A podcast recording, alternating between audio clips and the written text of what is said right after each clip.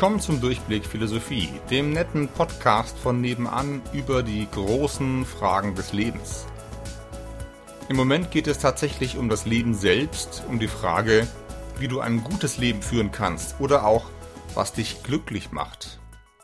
Stell dir vor, du redest mit einem völlig Fremden über dein Leben, zum Beispiel mit jemandem, den du auf einer Feier kennenlernst. Man plaudert ein bisschen am Buffet vor sich hin, und irgendwann kommt die unvermeidliche Frage, und was machst du so? Du weißt genau, wie diese Frage gemeint ist. Es geht nicht um deine Hobbys, sondern es geht um deinen Beruf oder um deine Ausbildung. Im Smalltalk ist diese Frage gar nicht abwegig, denn das, was du machst, ist das, was dich ausmacht. Arbeit hängt mit unserer Identität, mit unserem Leben ganz elementar zusammen. Ich frage, was du arbeitest, um zu wissen, wer du bist. Arbeit macht das Leben aus. Die allermeisten Menschen arbeiten irgendwie. Wer nicht arbeitet, hat entweder ein Problem oder braucht es nicht mehr, ist vielleicht super reich und lebt in der privaten Yacht. Aber der allergrößte Teil der Menschheit muss arbeiten. Zumindest seit Menschen sesshaft geworden sind, also Landwirtschaft und Viehzucht betreiben, Häuser bauen und so weiter. Irgendwas ist da immer zu tun. Und selbst reiche Millionenerben, die Arbeit gar nicht mehr nötig hätten, suchen sich dann doch irgendeine Beschäftigung. Es fühlt sich nämlich einfach komisch an, nicht zu arbeiten. Arbeit hat vielleicht irgendwie an sich selbst einen Sinn. Unabhängig von der Bezahlung. Bei der Arbeit geht es nämlich darum, dass etwas gelingt und gelingen ist doch was Gutes. Nämlich genau das, was wir in unserem Leben dauernd wollen. Warum sollten wir die Frage nach dem gelungenen Leben dann nicht genau hier ansetzen? Bei der Arbeit, die sowieso einen großen Teil unseres Lebens ausmacht. Diese Frage wäre jedenfalls ganz im Sinne von Karl Marx, um den es heute gehen soll. Marx war der Philosoph, der sich vielleicht am ausführlichsten und gründlichsten mit dem Thema Arbeit beschäftigt hat. Bei Platon, Aristoteles und Konsorten spielte das Thema noch keine so dominante Rolle. Natürlich musste auch in der Antike gearbeitet werden und wie? Was denkst du denn, wo die Pyramiden herkommen? Aber Leute wie Platon und Aristoteles hatten es oft nicht nötig, selber körperlich zu arbeiten. Das besorgten andere, weniger privilegierte Menschen für sie. Wobei sie selber natürlich auch geistig gearbeitet haben. Das Geistige, die Vernunft ist ja für sie das, was den Menschen eigentlich ausmacht oder ausmachen sollte. Marx dagegen glaubt, dass der Mensch erstmals sehr, sehr praktisch veranlagt ist. Er denkt nicht nur vor sich hin, sondern er tut etwas, auch wenn das durchaus was mit Denken zu tun hat. Und das, was der Mensch da die ganze Zeit zu tun hat, nennt Marx erstmal Arbeit. Wenn wir Arbeit hören, denken wir vielleicht an Anstrengung, Disziplin, Zwang. Marx sieht das zunächst mal nicht so, ganz im Gegenteil. Arbeit ist für ihn genau das, was den Menschen überhaupt erst zum Menschen macht. Hören wir dazu eine sehr anschauliche Passage aus seinem Hauptwerk Das Kapital. Zitat. Die Arbeit ist zunächst ein Prozess zwischen Mensch und Natur, ein Prozess, worin der Mensch seinen Stoffwechsel mit der Natur durch seine eigene Tat vermittelt, regelt und kontrolliert. Eine Spinne verrichtet Operationen, die denen des Webers ähneln, und eine Biene beschämt durch den Bau ihrer Wachszellen manchen menschlichen Baumeister. Was aber von vornherein den schlechtesten Baumeister vor der besten Biene auszeichnet, ist, dass er die Zelle in seinem Kopf gebaut hat, bevor er sie in Wachs baut. Am Ende des Arbeitsprozesses kommt ein Resultat heraus, das beim Beginn desselben schon in der Vorstellung des Arbeiters also schon ideell vorhanden war nicht, dass er nur eine Formveränderung des Natürlichen bewirkt. Er verwirklicht im Natürlichen zugleich seinen Zweck, den er weiß, der die Art und Weise seines Tuns als Gesetz bestimmt und dem er seinen Willen unterordnen muss. Zitat Ende. Arbeiten heißt also nicht nur, sich anzustrengen, ein Ergebnis zu produzieren und so weiter. Das alles können Tiere im Einzelfall auch viel besser als wir. Der Unterschied ist, dass der Mensch sich vor der Arbeit etwas vorstellt, also etwas vor sich stellt, und zwar etwas Geistiges. In der Arbeit geschieht dann geradezu ein Wunder, denn die Arbeit macht Geistiges dann materiell. Bevor ich den Tisch zusammenbastle, existieren nur Schrauben und Holzbretter auf der einen, der materiellen Seite, und eine abstrakte Tischvorstellung, ein Plan auf der anderen geistigen Seite. Nach der Arbeit existiert dieser Plan selber als materielle Wirklichkeit, als echter Tisch. Für diese Überlegung spielt es erstmal keine große Rolle, ob Geistiges etwas nicht Materielles ist, siehe Episoden 8 bis 15. Marx war tatsächlich Materialist, das heißt, auch die Vorstellung muss für ihn am Ende irgendwie auf Materielles zurückführbar sein. Der springende Punkt ist aber der, die Vorstellung ist irgendwie in mir drin und durch meine Arbeit kommt sie aus mir raus und wird äußere Wirklichkeit. Das moderne Zauberwort, das hier wahnsinnig gut passt, lautet Selbstverwirklichung. Genau das ist Arbeit für Marx, auch wenn er den Begriff eben eher nur angedeutet hat. Selbstverwirklichung. Etwas in mir ist reine Vorstellung und manifestiert, verwirklicht sich dann im Naturstoff. Die Tischvorstellung war ein Teil von mir, und jetzt ist der fertige Tisch sozusagen ein verwirklichter Teil von mir, ein Gedanke in 3D zum Anfassen. Spannend, oder? Fußnote. Zum Glück ist das hier nur ein Podcast. Wenn du die Tische sehen könntest, die ich selber tatsächlich gebaut habe, dann würdest du dich von meinem Enthusiasmus jetzt nicht ganz so anstecken lassen. Aber zurück zum Text. Arbeit als Selbstverwirklichung. Ein Beispiel wären Leute, die monatelang in ihrer Heimwerkstatt an einem Motorrad herumschrauben, die ihre Wand spektakulär dekorieren und so weiter. Das ist richtig anstrengend, kostet viel Zeit und Nerven sicher auch Geld. Aber wenn du so jemanden kennst, dann weißt du, der oder die würde diese Tätigkeit gegen nichts anderes eintauschen. Weil hier etwas, was in ihm lebt, Gestalt gewinnt, wirklich wird und dadurch wieder im Geist Neues stimuliert, das dann selbst wieder wirklich wird. Man versinkt förmlich in seiner Arbeit, weil man dabei selbst immer noch wirklicher wird. Betrachten wir diesen Ansatz mal für einen Moment von oben aus der Vogelperspektive oder aus der Metaebene, wie man in der Philosophie sagen würde. Auf den ersten Blick versucht Marx nur Anthropologie. Es geht um die Frage, was der Mensch ist. Siehe auch die Episoden 2 bis 5. Und die Antwort lautet, der Mensch arbeitet, weil er sich in seinen Vorstellungen verwirklicht und das unterscheidet ihn vom Tier. Allerdings ist genau dieser Unterschied vom Tier nicht nur eine wertfreie Beschreibung. Arbeit bestimmt den Menschen als Gattungswesen, wie Marx sagt. Das bedeutet, sie macht das menschliche Leben erst zu einem spezifisch menschlichen. Sie hat etwas mit Sinnerfüllung und deshalb mit Würde zu tun. Es geht also tatsächlich auch um ein menschenwürdiges Leben. Wenn dieser Sinn fehlt, geht es dem Menschen schlecht. Marx Theorie beschreibt also nicht nur, wie der Mensch ist, sondern zugleich auch, was gut für ihn ist. Es geht schließlich um das, was sein Leben ausmacht. Interessant ist das alles für dich zum Beispiel, wenn du gerade aufs Abitur zugehst und dich fragst, für welches Studium oder welchen Beruf du dich entscheiden solltest. Dabei suchst du vielleicht eine Arbeit, in der du dich verwirklichen kannst. Du musst dich dann fragen, was ist in mir drin und was will da aus mir raus? Das ist eine ganz zentrale Lebensentscheidung. Es geht also wirklich und sehr konkret um das gute Leben. Aber Vielleicht hast du auch schon einige Jahre Beruf auf dem Buckel und findest diese Vorstellung von Arbeit idealistisch, ein wenig romantisch, aber auch nicht so richtig realistisch.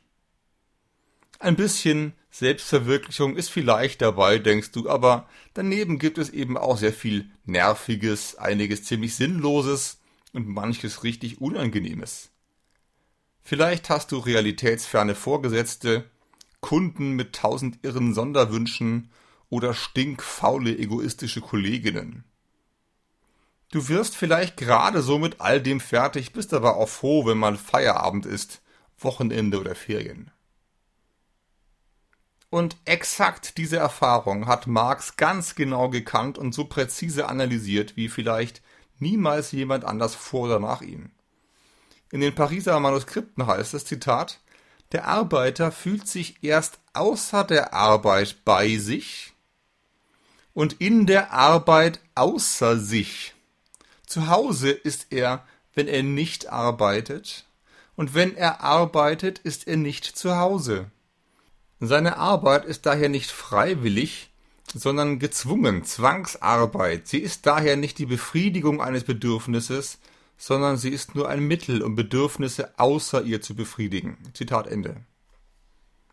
Die erste Hälfte dieses Textes, wenn er arbeitet, ist er nicht zu Hause, gilt durchaus auch im Homeoffice, in das viele von uns in der Corona-Pandemie 2020-21 gezwungen werden. Man ist zu Hause, aber eben nicht wirklich zu Hause, muss Sachen unter einen Hut kriegen, die gar nicht zusammenpassen, und genau das ist ja auch so furchtbar stressig dran. Das aber nur als Fußnote. Wichtiger ist für Marx der zweite Teil. Im echten alltäglichen Leben ist die Arbeit nicht mehr selbst die Befriedigung eines Bedürfnisses. Eigentlich rein theoretisch müsste sie ja doch genau das sein, wie Marx vorhin gezeigt hat. Ein Akt von Sinngebung und Selbstverwirklichung. Ich produziere das, was ich jetzt brauche und mir deswegen vorstelle. Jetzt kommt aber ein systematisches Problem. Denn in meiner Wohnung steht nicht nur mein sagenhafter selbstgebauter Tisch für mein Tischbedürfnis, sondern da stehen noch jede Menge andere Möbel. Außerdem Küchengeräte, Musikinstrumente, ein Drucker und ein Scanner, lauter Zeug, das ich beim besten Willen nicht selber bauen kann, so sinnvoll ich es auch finde. Da bin ich auch durch Arbeit rangekommen, aber eben indirekt. Ich habe meine Arbeit verkauft für Geld, damit ich mir dann diesen ganzen Krempel kaufen konnte. Klingt jetzt nicht dramatisch. Erwerbsarbeit und Tausch sind auf den ersten Blick ziemlich praktische Erfindungen, ziemlich praktische Institutionen, siehe Arnold Gehlen, Episode 4. Für Marx spielt sich hier aber eine unsichtbare Tragödie ab. Wenn ich einen Tisch baue, um den bei Egon gegen eine Kaffeemaschine einzutauschen, dann dient meine Arbeit gar nicht mehr meinem Bedürfnis. Sie dient Egons Bedürfnis, aber Egons Bedürfnis interessiert mich in Wahrheit gar nicht. Ich nutze sein Bedürfnis nach Tischen nur aus, in eiskalter Berechnung, um an meine Kaffeemaschine zu kommen, und genauso nutzt Egon umgekehrt mein Bedürfnis aus. Auch wenn wir beide einverstanden sind und vollkommen freiwillig nach bestem Eigeninteresse handeln, aus Marx Sicht instrumentalisieren wir uns hier gegenseitig. Wir instrumentalisieren das Bedürfnis des anderen, statt uns wirklich, also unmittelbar für sein Bedürfnis zu interessieren, einfach weil es sein Bedürfnis ist und einfach weil er er ist. Denn genau das machen wir doch, wenn wir moralisch handeln wollen. Der Tauschhandel ist zwar freiwillig, aber trotzdem enthält er für Marx einen kleinen moralischen Abgrund, einen Abgrund, der dann im Lauf der Menschheitsgeschichte immer größer wird, zum Beispiel mit der Einführung des Geldes, des Staates und so weiter. Und am Ende dieser Entwicklung steht dann irgendwann Erwerbsarbeit, also Arbeit, die ich jemand anderem verkaufe. Ich produziere etwas, das mir gar nicht gehört. Das heißt aber, dass die Arbeit selbst, die ja eigentlich dafür da ist, mich selbst zu verwirklichen, oder wie Marx sagt, mein Gattungswesen zu verwirklichen, gar nicht mehr richtig zu mir gehört. Das, was in meinem Leben Sinnhaftigkeit bedeutet, geht verloren. Es ist nicht mehr mein eigenes. Marx berühmter Begriff dafür lautet Entfremdung. Mit dem Wort Entfremdung verbinden wir normalerweise eher eine menschliche Beziehung. Jemand verhält sich befremdlich, wenn er etwas tut, das dich ärgert oder abstößt, das eine Mauer zwischen euch aufbaut. Das Ent in entfremdet heißt, dass ihr in der Vergangenheit vielleicht einmal vertraut gewesen seid, gute Freunde oder so, und dann ist irgendetwas Blödes passiert, ein Missverständnis, eine komische Meinungsverschiedenheit, und jetzt geht man sich zunehmend aus dem Weg, man entabonniert sich auf Facebook oder entfreundet sich dort sogar. Aber immer, wenn du den anderen siehst, ist da neben der Fremdheit, die jetzt da ist, auch noch dieser kleine Schmerz, diese Erinnerung, dass es mal anders gewesen ist oder dass es anders sein könnte. Etwas, das mal zu dir gehört hat, ist rausgerissen. In etwa mit diesem nostalgischen Blick schaut auch Marx auf die Entfremdung des Menschen von der eigenen Arbeit. Diese Entfremdung hat in den Pariser Manuskripten vier Dimensionen, die ich jetzt ganz kurz durchgehen will. Erstens entfremdet sich die Arbeiterin vom Produkt ihrer Arbeit. Sie bringt es zwar in die Wirklichkeit, trotzdem ist das Produkt nicht mehr ihres, sondern gehört dem Arbeitgeber. Zweitens entfremdet sie sich, wie Marx formuliert, Zitat, vom Akt der Produktion innerhalb der Arbeit, Zitat Ende. Das heißt, das, was sie tut, drückt gar nicht mehr aus, wer sie ist. Stichwort Fremdbestimmung. Sie tut es zwar, sie versteht auch, warum sie es tut, aber es ergibt trotzdem für sie ganz persönlich letzten Endes keinen Sinn mehr. Das blöde System will es halt so. Sie hat aufgehört, drüber nachzudenken. Bei den Fantastischen Vier heißt es, Zitat, ich studiere Papiere, die ich nicht kapiere und sortiere sie dann in ein Fach. Zitat Ende. Meine Handlungen sind sozusagen nicht mehr richtig meine. Drittens entfremdet sie sich von sich selbst als Gattungswesen. Damit ist, wie schon gesagt, das gemeint, was speziell menschlich an ihr ist, nämlich die Fähigkeit, sich selbst zu verwirklichen, Dinge in der Natur mit ihrem Leben zu erfüllen. Marx behauptet deswegen sogar, Zitat, die Natur ist der unorganische Leib des Menschen, nämlich die Natur, soweit sie nicht selbst menschlicher Körper ist, Zitat Ende. Ich erinnere nochmal an den Holztisch, in dem meine Idee am Leben ist und der jetzt deswegen sozusagen mein unorganischer Leib ist. Genau diese Superkraft, über die wir vorhin noch mit Marx so gestaunt haben, geht natürlich verloren, sobald die Arbeiterin nicht mehr ihre eigenen Vorstellungen verwirklicht, sondern die von jemand anderem. Damit einher geht dann auch noch die vierte Dimension, die Entfremdung des Menschen von dem Menschen. Gemeint ist hier die Entfremdung einzelner Menschen voneinander. Dabei denkt Marx an die vorhin beschriebene fatale Logik des Tauschs. Wenn wir arbeiten, um Produkte zu tauschen, instrumentalisieren wir die Bedürfnisse des anderen. Wir nutzen sie förmlich aus. Wir sehen sie und damit auch ihn gar nicht wirklich so, wie der andere selbst seine Bedürfnisse sieht. Und so wie wir unsere eigenen Bedürfnisse sehen. Und das heißt eben, wir entfremden uns vom anderen, weil wir Arbeit verkaufen. Das klingt alles natürlich erstmal ziemlich grob und holzschnittartig. Wenn Marx so über Arbeit schreibt, ist man gedanklich immer mitten in die Fabrikhallen und Kohleminen versetzt, die Marx im 19. Jahrhundert vor Augen hatte. Zehn oder zwölf Stunden Schichten ohne Arbeitsschutz, dafür mit Kinderarbeit, schlechte Bezahlung, soziales Elend weit und breit. So arbeiten wir doch gar nicht mehr, könntest du mit Recht einwenden. Was ist denn mit den ganzen medizinisch-technischen Assistenten, JavaScript-Programmierern, Unternehmensberaterinnen oder YouTube-Lifestyle-Influencern, die heute die Arbeitsstatistik bevölkern. Sind wir nicht längst viele Schritte weiter als Marx damals? Ja und nein. Selbst wenn wir in Europa weiter sind, in vielen Ländern der Welt wird heute noch unter ähnlich üblen Bedingungen produziert wie bei uns vor 180 Jahren weil eben nur so die billigen Preise zu halten sind, auf denen sich unser Wohlstand heute ausruhen kann. Das Elend hat sich verschoben, ist unsichtbar geworden, trotzdem gehört es noch zum System. Eine Entwicklung, die Marx übrigens längst ganz genau vorausgesagt hat. Aber lassen wir hier den politischen Punkt mal beiseite, so leid es mir tut.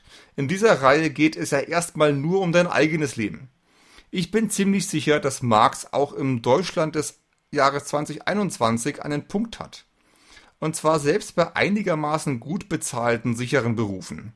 Selbst diejenigen von uns, die in ihrem Leben auf hohem Niveau leiden, leiden doch nicht selten unter ihrer Arbeit. Und wer sich über seine Arbeit beklagt, klagt nicht unbedingt nur über zu niedrige Löhne oder zu wenig Ferien, das auch, sondern in erster Linie ganz oft über Sinnlosigkeit. Darüber, dass er Aufgaben übernehmen muss, von denen man jetzt schon weiß, dass sie überflüssig oder unmöglich sind. Dass man zwar fürs Ergebnis verantwortlich gemacht wird, am Arbeitsprozess, der zum Ergebnis führt, aber gar nicht viel ändern kann. Irgend so eine Geschichte können dir viele, viele Arbeitnehmerinnen erzählen und vielleicht hast du sie selbst auch schon erlebt und regst dich heute noch darüber auf. Eng damit hängt auch das Gefühl der fehlenden Anerkennung zusammen. Dass niemand so richtig sieht oder auch nur sehen will, was du die ganze Zeit machst. Du willst vielleicht nicht mal viel mehr Geld, aber allerwenigstens willst du anständig behandelt werden, nicht übergangen werden oder ignoriert oder du hast das Gefühl festzustecken, dich nicht mehr richtig weiterzuentwickeln. Im schlimmsten Fall hast du vielleicht sogar eine richtige Sinnkrise, wenn du merkst, dass du mit diesem Beruf das völlig falsche Leben führst, dich gar nicht mehr damit identifizieren kannst. Du könntest dieses falsche Leben zwar um 18 Uhr an die Garderobe hängen, solange es vorher die Miete bezahlt, aber das willst du irgendwann einfach nicht mehr. Du willst das Richtige machen, weil du der richtige Mensch sein willst. Alles das sind ganz normale Frustrationen des Arbeitsalltags und sie stehen unserem Glück auf dem Weg. Die Stoiker würden dich jetzt lehren, dass du da einfach gelassen drüber hinwegsehen musst, mit dem Wissen, dass du eh nichts ändern kannst, siehe letzte Episode. Marx weiß, dass das am Punkt vorbeizielt. Bei der Frage nach der Arbeit geht es um dich, um dein Gattungswesen, also darum, das spezifisch Menschliche an dir zu verwirklichen. Aber anders als die alten Griechen aus den letzten fünf Episoden hat Marx leider auch kein Rezept für dich, wie du dein Leben glücklicher machst. Das System, in dem du arbeitest, ist halt wie es ist. Marx glaubt nicht daran, dass einzelne Individuen lösen können, was Politik, Wirtschaft und Gesellschaft systematisch verbocken. Es kommt sogar noch schlimmer. In seinem Hauptwerk Das Kapital analysiert er, wie der einzelne Mensch irgendwann nur noch ein Kostenfaktor in einem riesigen, anonymen Verwertungszusammenhang wird. EBIT-Margen und Profitabilitätskennzahlen sind der endgültige Endzweck von allem, und der einzelne Mensch ist nur noch Mittel zu diesem Zweck einem Zweck, der sich von ihm längst abgekoppelt hat und auf endlosen Schienen ins Nirgendwo düst. Marx diagnostiziert hier das systematisch scheiternde Leben. Tragisch und ziemlich trostlos. Wenn wir Marx so lesen, wie er wahrscheinlich selbst gelesen werden wollte, dann kriegen wir keinen Weg zum Glück, sondern höchstens eine Diagnose darüber, warum wir so unglücklich sind. Aber auch das wäre schon was wert. Das eigene Problem zu verstehen kann helfen, es zu bewältigen, wenn man es schon nicht auflösen kann. Das könnte durchaus eine Aufgabe der Philosophie sein, auf die wir schon in Episode 21 gestoßen sind, als es um die Spannung zwischen Determinismus und Verantwortung ging. Aber vielleicht können wir Marx auch ganz anders lesen. Vielleicht können wir uns fragen, was sind die Dinge, die in dir drin sind und unbedingt mal raus müssen? Was willst du die ganze Zeit schon bauen, schreiben, komponieren, auf die Beine stellen? Mit Marx könnten wir sagen, du musst gar nicht mal fragen, ob es sinnvoll ist, das zu verwirklichen, sondern genau das macht dich ja als Gattungswesen aus, dass du versuchst, das umzusetzen. Und bei dieser Tätigkeit, Marx nennt sie Arbeit, kommst du wieder auf Neues. Aber auch erst dann, erst in der Tätigkeit im Naturstoff. Wenn du im nicht entfremdeten Zustand arbeitest, dann arbeitest du immer auch an dir selbst und dadurch entwickelst du etwas. Du machst etwas aus der Welt und genau deswegen machst du etwas aus dir. Ein toller Gedanke, oder? Und die einzig kritische Frage wäre eben, wie kriegst du diese sozusagen ursprüngliche Arbeit möglichst eng zur Deckung mit der Arbeit, die du wirklich die ganze Zeit machst oder mal machen wirst? Geht das wirklich gar nicht? Oder gibt es da einen Weg hinein? So viel für heute. Ob dieses kleine Jobcoaching dir jetzt wirklich weitergeholfen hat, weiß ich natürlich nicht. Wenn ja, dann empfiehl diesen Podcast doch weiter. Und wenn nein, kannst du ihn gerne trotzdem weiterempfehlen. Ich bin jedenfalls noch eine ganze Weile hier am Mikro, weil noch viel Stoff übrig ist und weil ich diese Podcast-Arbeit im Moment auch selber als sinnvoll erlebe. Wenn dir das ähnlich geht, dann schenk mir doch 5 Sterne bei iTunes oder gerne auch eine nette Rezension. Ich werde die Reihe über das Glück an dieser Stelle erstmal abschließen und bereite das große Thema Ethik vor. Wie sollen wir uns anderen gegenüber verhalten und was sind wir uns gegenseitig schuldig? Da ist noch ein bisschen Vorarbeit von meiner Seite nötig. Außerdem stecke ich gerade selber in Arbeit und manches davon ist durchaus auch eher entfremdet. Darum sei bitte geduldig, wenn die nächsten Episoden vielleicht nicht ganz den bisherigen zwei Wochen Rhythmus einhalten. Ich hoffe jedenfalls, dass diese Einheit über Glück dir persönlich etwas gebracht hat und dass wir uns bei der nächsten Episode wiederhören. Bis bald und viel Glück